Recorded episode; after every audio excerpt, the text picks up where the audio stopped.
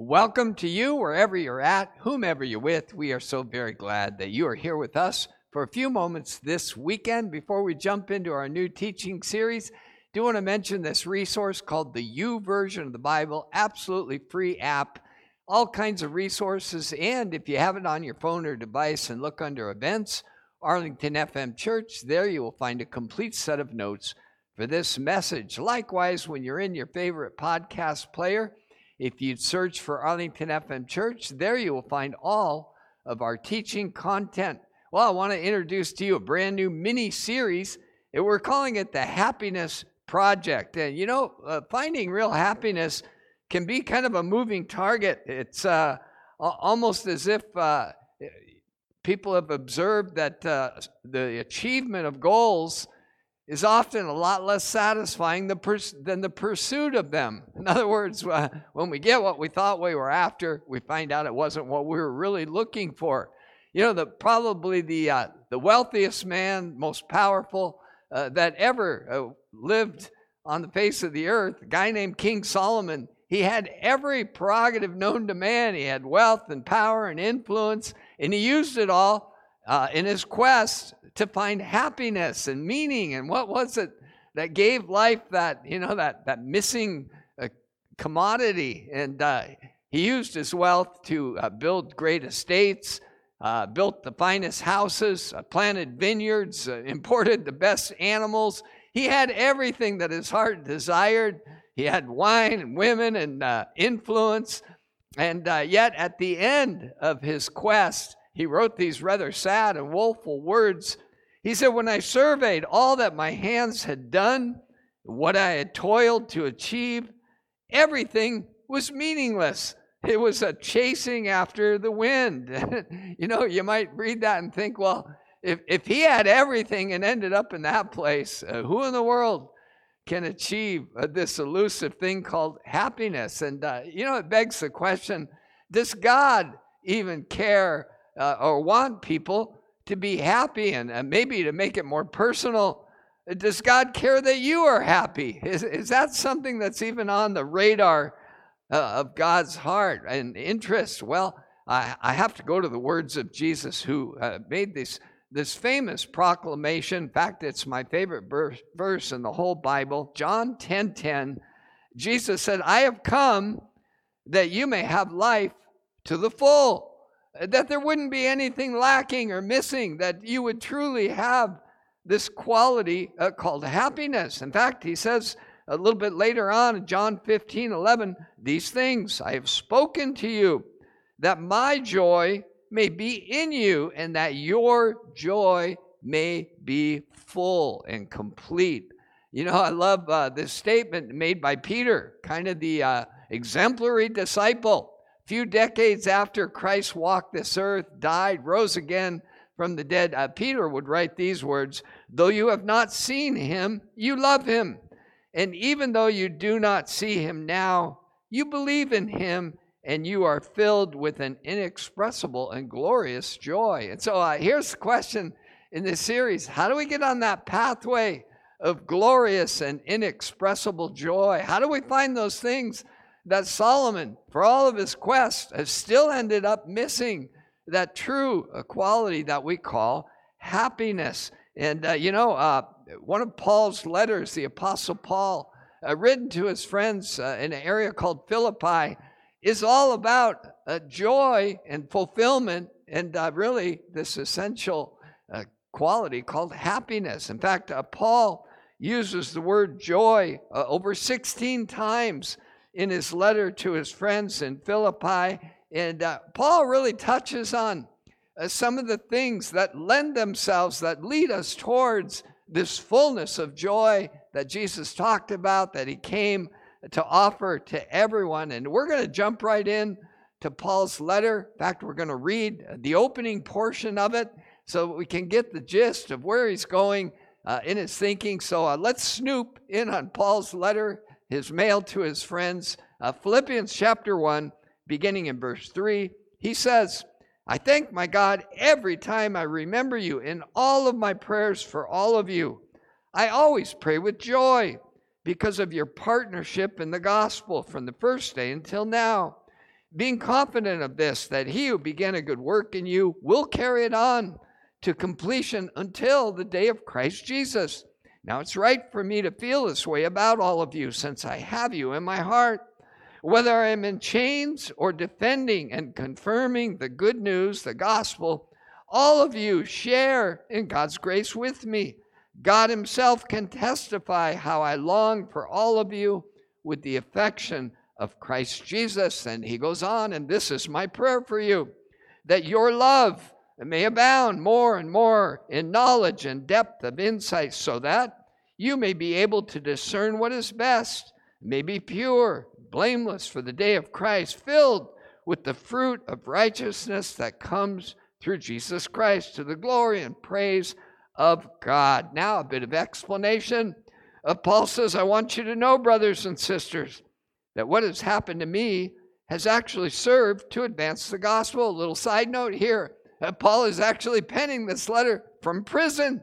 He's been arrested for testifying about the resurrection of Jesus Christ. And uh, here he says, I want you to know that my imprisonment has actually served to further advance the gospel. Uh, as a result, it has become clear throughout the whole palace guard and to everyone else that I am in chains for Christ.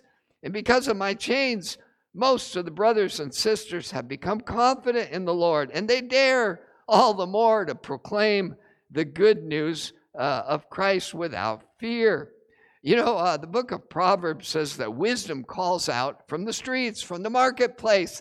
In other words, if we'll observe and ponder, lend our thoughts uh, to what we see happening around us, we can begin uh, to reach some good conclusions. Well, uh, here's how that relates to our happiness project series is that uh, scientists, sociologists, psychologists, therapists, and theologians all agree when it comes uh, to these observations about what it is that truly makes people happy. We're going to look at four of those observations that uh, not only uh, people in our uh, helping professions today in the sciences, uh, but uh, the Apostle Paul himself, as he expresses in many ways uh, through this letter on joy to his friends, certain things lend themselves to becoming truly happy. Here's the first one Happy people have a purpose or a mission to live for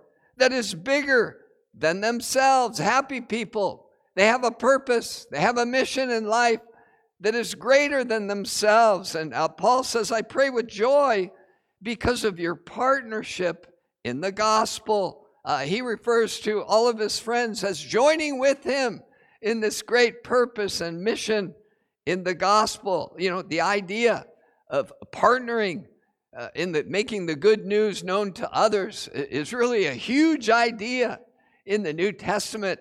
And uh, here's kind of the sequence of it uh, God loves people, and uh, through the person and the work, the sacrifice, the resurrection, the forgiveness of Jesus, He brings people into His best, uh, His, His blessing, into His goodness. In fact, in the letter to the Ephesians, Paul would say, In Christ, we have been blessed with every blessing in the heavenly realms. And uh, so the communication of the good news first comes to us and then happens through us to others.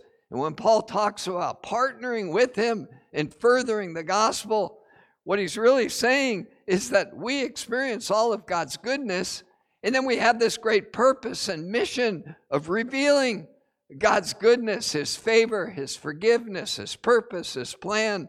We reveal that to others in our own unique, God empowered way. You know, I, I got to experience this uh, as a brand new follower of Christ. I was 20 years old. I had my dream job. I was living out my dream. I was a door to door salesman for cable TV subscriptions. And uh, I remember happily walking along my way, going door house to house, and I came to one home where the woman answered, and uh, she said, I have no interest whatsoever in cable TV. In fact, I'm going through a divorce. And I remember I uh, just kind of uh, felt for her, her pain at the moment that she expressed that. And I said, Oh, I'm sorry to hear that. Uh, I'll say a prayer for you.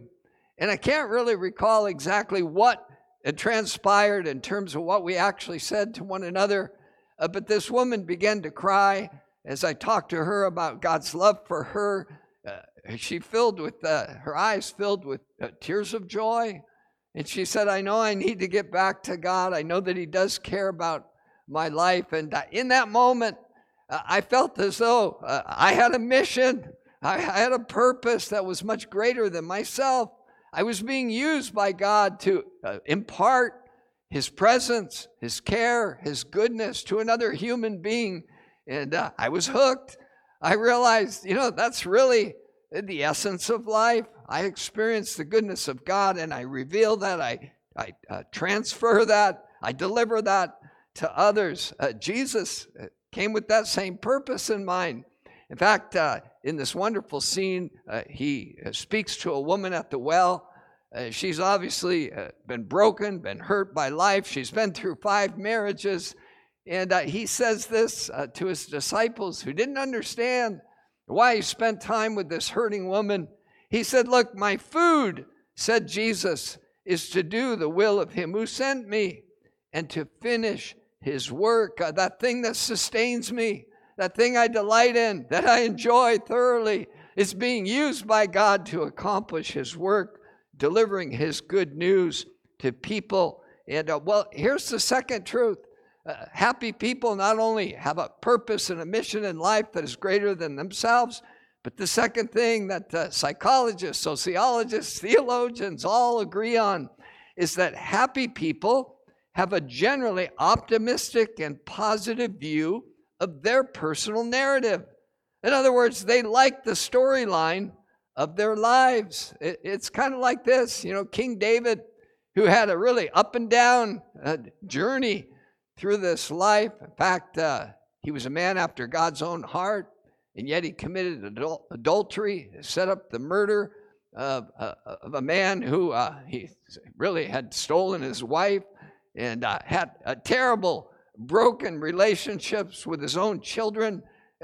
But one thing about David, he kept coming back to God and he would write these words uh, Psalm 23 Surely, God, your goodness and your love will follow me all the days of my life, and I will dwell in the house of the Lord forever. In Psalm 16, David writes, The boundary lines have fallen for me in pleasant places.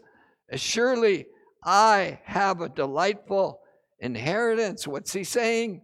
Uh, in spite of all the ups and downs, uh, David had a positive view of the narrative, of the storyline of his life. And maybe you're thinking right now, well, my life is not very joy producing right now. It's more about the, the difficulties than it is about the sense of destiny. Well, I would say to you, as Paul writes to his friends in Philippi, uh, he's suffering, he's going through it, he's in a dark time in his life, and certainly he can relate uh, to people that aren't feeling like their storyline is very positive. And yet, in the middle of that, uh, Paul had the ability uh, to see God at work, furthering his purpose in him and through him. And he would write these words I eagerly expect and I hope that I will in no way be ashamed by what I'm going through, but I will have sufficient, sufficient courage so that now, as always, Christ will be lifted up, exalted in my body, whether by life or by death. For to me, to live is Christ, and to die is gain. You know, uh, so much of being able to see our lives with all its ups and downs uh, in a positive way, uh, in an optimistic way. It really comes down to us. It's how we choose to interpret and to frame the experiences that life brings our way. Uh, I love some of the wisdom. A guy named uh, Viktor Frankl, he, uh, he survived Nazi prison camp, a death camp, and he wrote a, a very famous book called Man's Search for Meaning. And his main thought is this one thing uh, that can never be removed from our individual response to life. He says, we alone ascribe a particular meaning to life's events. And each of us has the ability to choose to see them as opportunities to know and to glorify God. That's a huge statement. You know, uh, I don't know what your challenges are, your difficulties are. They may seem overwhelming, they may be overwhelming, but still, in the middle of those, uh, God gives you the prerogative, the ability uh, to see those as things that He is working in, furthering His purpose in you and through you. Well, happy people apparently learn that along the way that they get to write their own story. They get to incorporate and integrate all of life's experiences into the good thing that God is doing in them. Uh, the Apostle Paul, he says, I have confidence that he who began a good work in you will carry it on to completion. This is not going to end in disaster, as dark as it seems. You can look beyond that and see the promise of God that He is causing all things to work together for good, and He's committed to seeing that through to completion. Well, uh, here's a third observation uh, that the uh, the scientists, the sociologists, the psychologists, and the theologians and the Apostle Paul would agree on is that happy people see their sufferings as purposeful and meaningful. Uh, what a profound ability uh, to be able to see even the dark, the difficult times uh, as purposeful and meaningful. In fact, Paul writes these words Now I want you to know, brothers and sisters, that what has happened to me has actually, actually served to further, to advance the good news. He says, as a result, it's become clear uh, among my captors, the most powerful empire on the earth, and uh, he's at the epicenter of it in the household of Caesar. And uh, even in that place, it's become clear that Paul's uh, sufferings are serving to advance the cause and the purpose of God. And for that reason, Paul says, I will continue to rejoice, uh, for I know that through your prayers and God's provision of the Spirit of Jesus Christ, that what has happened to me is going to turn out for my good. You know, that's a, that's a huge theme in Paul's letter uh, to his friends in Philippi. Uh, this idea uh, that the difficult times, the challenges, the setbacks, they don't need to be seen in an entirely negative light, hard as they may be to endure, that God is faithful and He's working in them and through them, and we can rejoice even in the midst of them. Uh, you know, I was uh, taken, my wife and I were taken by this uh, accident that happened to a very famous actor named Jeremy Renner. Uh, he's uh, the Hawkeye uh, fellow in the Avenger series. And in January, Jeremy had an incredible accident. He was in this snowcat, and uh, he noticed that his nephew uh, had kind of disappeared from his peripheral vision. And as he began to back up, he was uh, uh, concerned that maybe he would be in the way of this tractor moving. And so he opened the door, and, and long story short, he fell out was caught in those tractor blades you see, and his body was mangled as this machine uh, rolled over him. He ended up in the hospital with severe, life threatening injuries. Uh, but uh, as you can see in that bottom picture on the right there, he's surrounded uh, by his caregivers, by family, by friends. And uh, as you uh, hear his story, the thing that comes out of it is his gratitude that, in spite of this devastating accident, uh, he was able to find great joy in the way that uh, family and friends uh, came to his aid, the love they experienced, the closeness that they could have never engineered had they not gone through this ordeal together. In fact, uh, the Apostle Paul would write one of his other letters uh, We glory in our sufferings because we know that suffering produces good things, perseverance. Perseverance produces character in us and character produces hope. And the hope that we have does not put us to shame or disappoint us because God's love gives us assurance. It's been poured into our hearts through the Holy Spirit. So, happy people, according to a lot of different uh, folks, are folk, uh, people who uh, discover purpose greater than themselves. Uh, they've uh, discovered that uh, they can view their lives from an optimistic and a positive narrative. They've discovered there's purpose and meaning in their hardships and their sufferings. And finally, this fourth great observation happy people see themselves as lifelong learners. In other words, uh, who they are is not static, it's not fixed, it's not set in concrete. They know they're in a constant state of evolving and becoming what God has designed and destined them to be. Well, according to Paul's uh, words to his friends, uh, part of that design is we become better and better at loving others. Here's what he writes He says, My prayer is that your love would abound more and more with knowledge and all discernment, so that you may have the ability uh, to decide or discern what is best, so that you may become pure and blameless, filled with the fruit of right living that comes uh, through Jesus to the praise of God. You know, that's a that's a wonderful uh, prayer and uh, a wonderful thing to pray for yourself and for others. You know, someone observed uh, in the Harvard uh, Happiness Research Project, it was the longest running study on what really satisfies people, kind of takes them out of that realm where King Solomon said it's all vanity.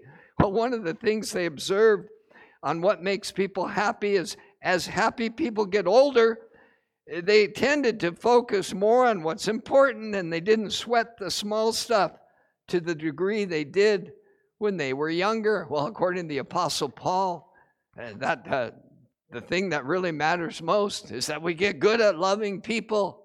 We learn how to do that more and more. Well, uh, in summary, uh, just to revisit uh, these four aspects of the road, the pathway to happiness, is uh, having a purpose that's bigger than myself, having an optimistic view of my narrative, my storyline, uh, finding meaning in my difficulties, my challenges, my suffering, and becoming a lifelong learner. And maybe as you see those, you're thinking, you know, that really doesn't describe my life. Well, uh, as we end this opening message, I would say it can.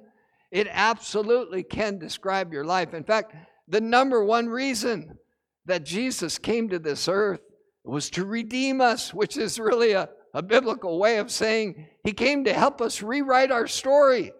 That whatever it's been up until the point when we encounter him, it can become a good and a positive narrative. We can find deep meaning in all of our hardships. We can join him in the great purpose and mission that he came to accomplish. In fact, Jesus uh, says these words about his own approach to life.